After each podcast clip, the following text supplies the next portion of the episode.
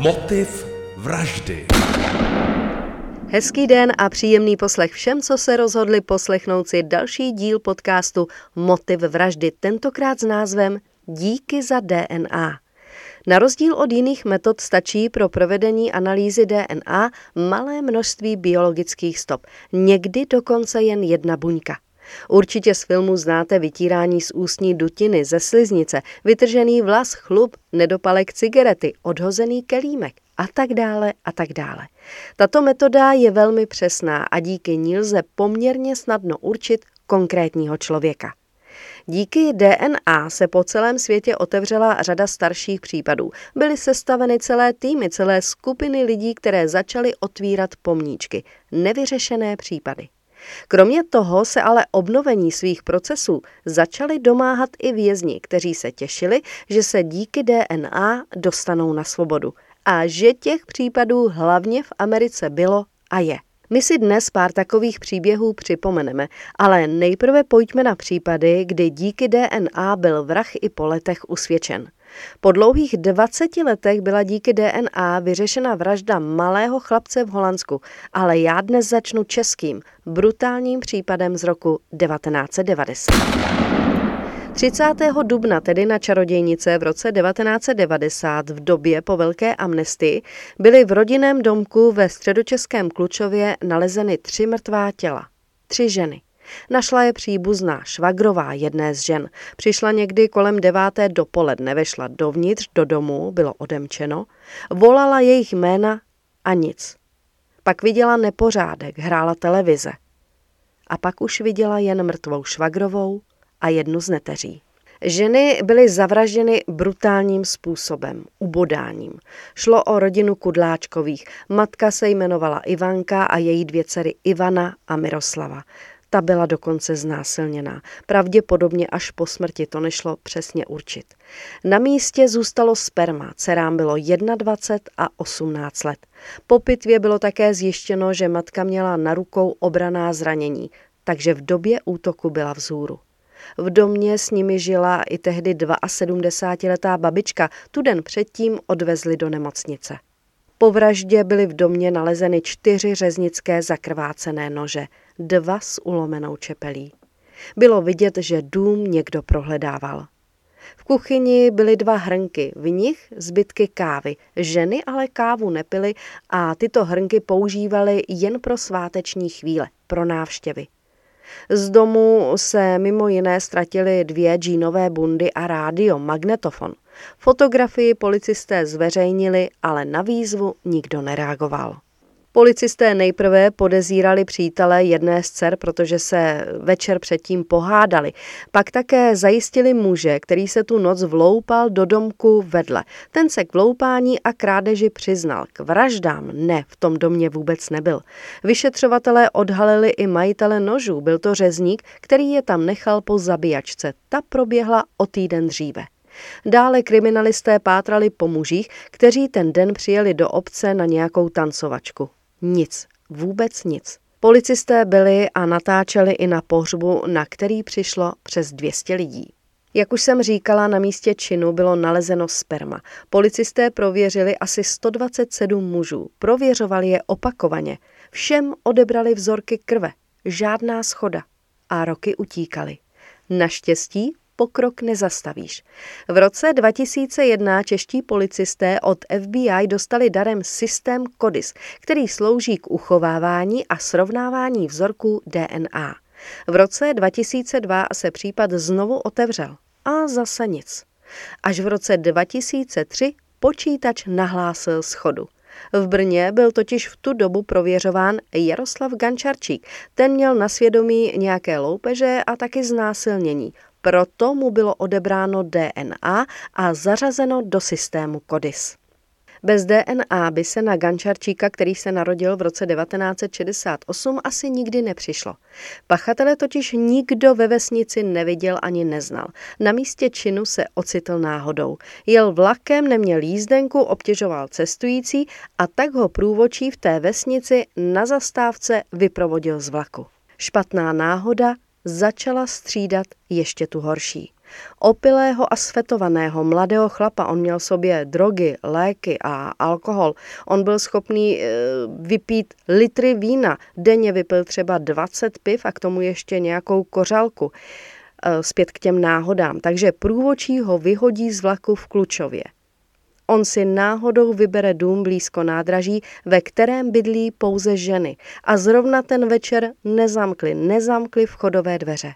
On se tam nejprve snažil dostat nějakým okýnkem, ale potom zjistil, že je odemčeno. V přecíni nebo v kuchyni ležely nože po zabíjačce, které tam nechal řezník. Gančarčíkovi policisté při výslechu pouštěli videozáznamy z místa činu a ukazovali mu i fotografie. Také ho přitom natáčeli. Gančarčík byl závislý, jak už jsem říkala, na alkoholu. Mluvil monotónně, divil se. Tvrdil, že má z té noci pouze záblesky. Z fotek mu byly povědomé pouze vchodové dveře. Když viděl fotografie žen, řekl, že jednu zná, možná z Prahy, a že to nechápe, že neví, jak mohl zavraždit tři ženy. Že v dětství by nezabil ani kuře. Postupně si ale začal vzpomínat. Prý se začal vzpamatovávat, až když bylo všude plno krve. Jedné ženě chtěl prý pomoci. Podle odborníků by ženy ale i přes rychlý zásah záchranářů, doktorů nepřežily.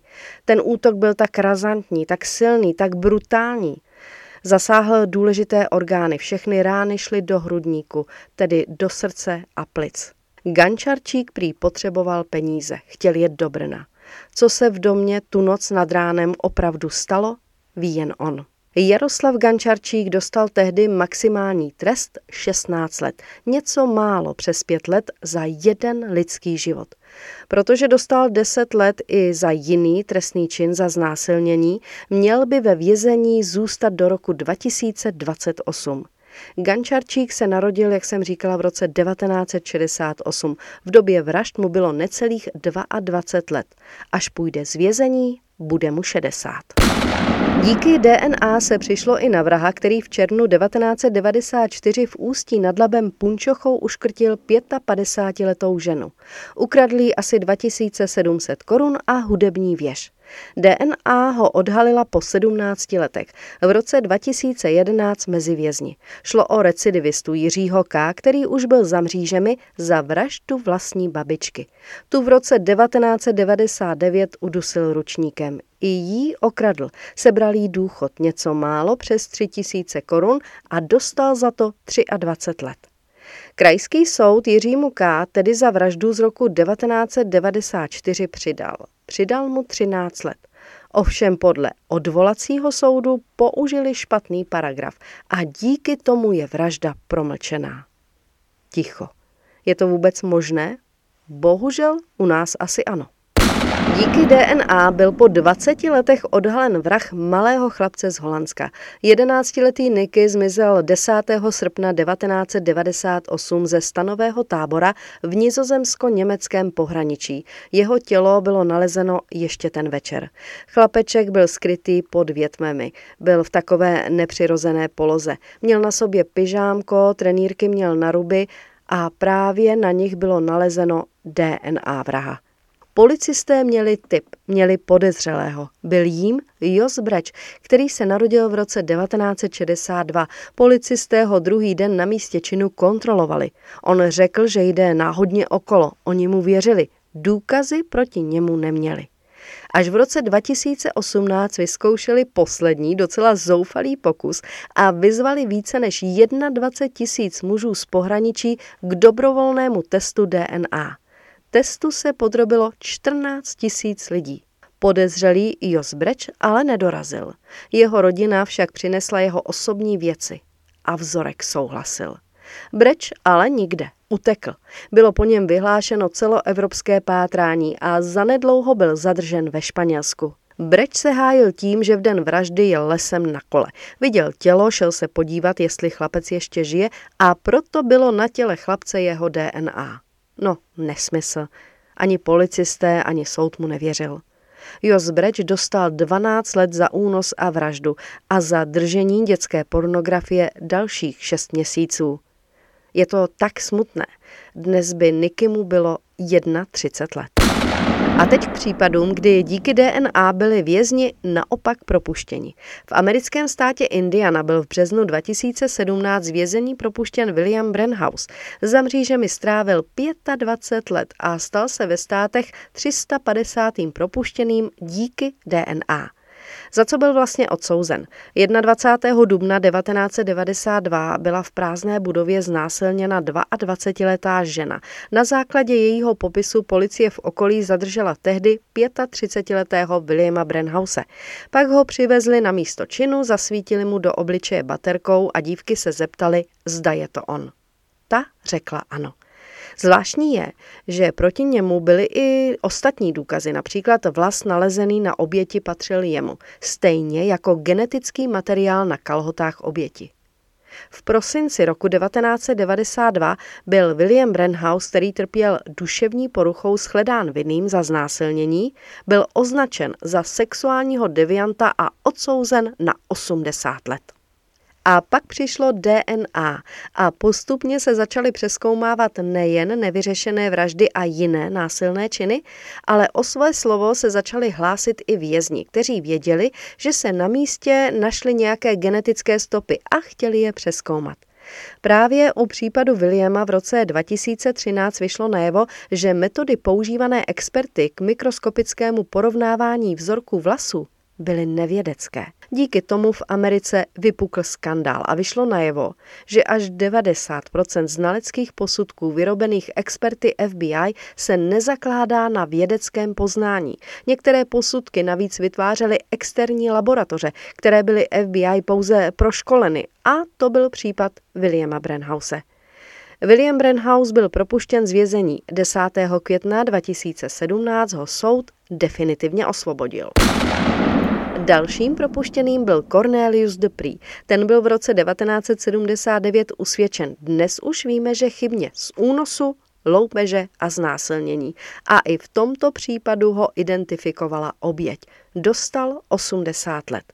Po 30 letech byl podmínečně propuštěn. Pozor! Nikoli však na základě závěrů přeskoumání k němuž dával opakovaně podněty, ale za dobré chování. Výsledky testů DNA nicméně v zápětí potvrdili i jeho nevinu. Nyní 47-letý Malcolm Jabbar Bryant byl v roce 1999 odsouzen na doživotí za vraždu 16-leté dívky Tony, ke které došlo v listopadu 1998. Jedním z důkazů byla krev, podle obžaloby krev Malkoma na jejím tričku.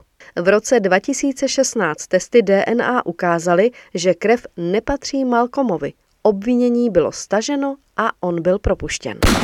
Fotografie k případům na Facebooku a Instagramu jako motiv vraždy. Díky za DNA, díky za to, že posloucháte a díky za každý nový den. Mějte bezpečné dny a naslyšenou. Motiv vraždy se Štěpánkou Šmídovou.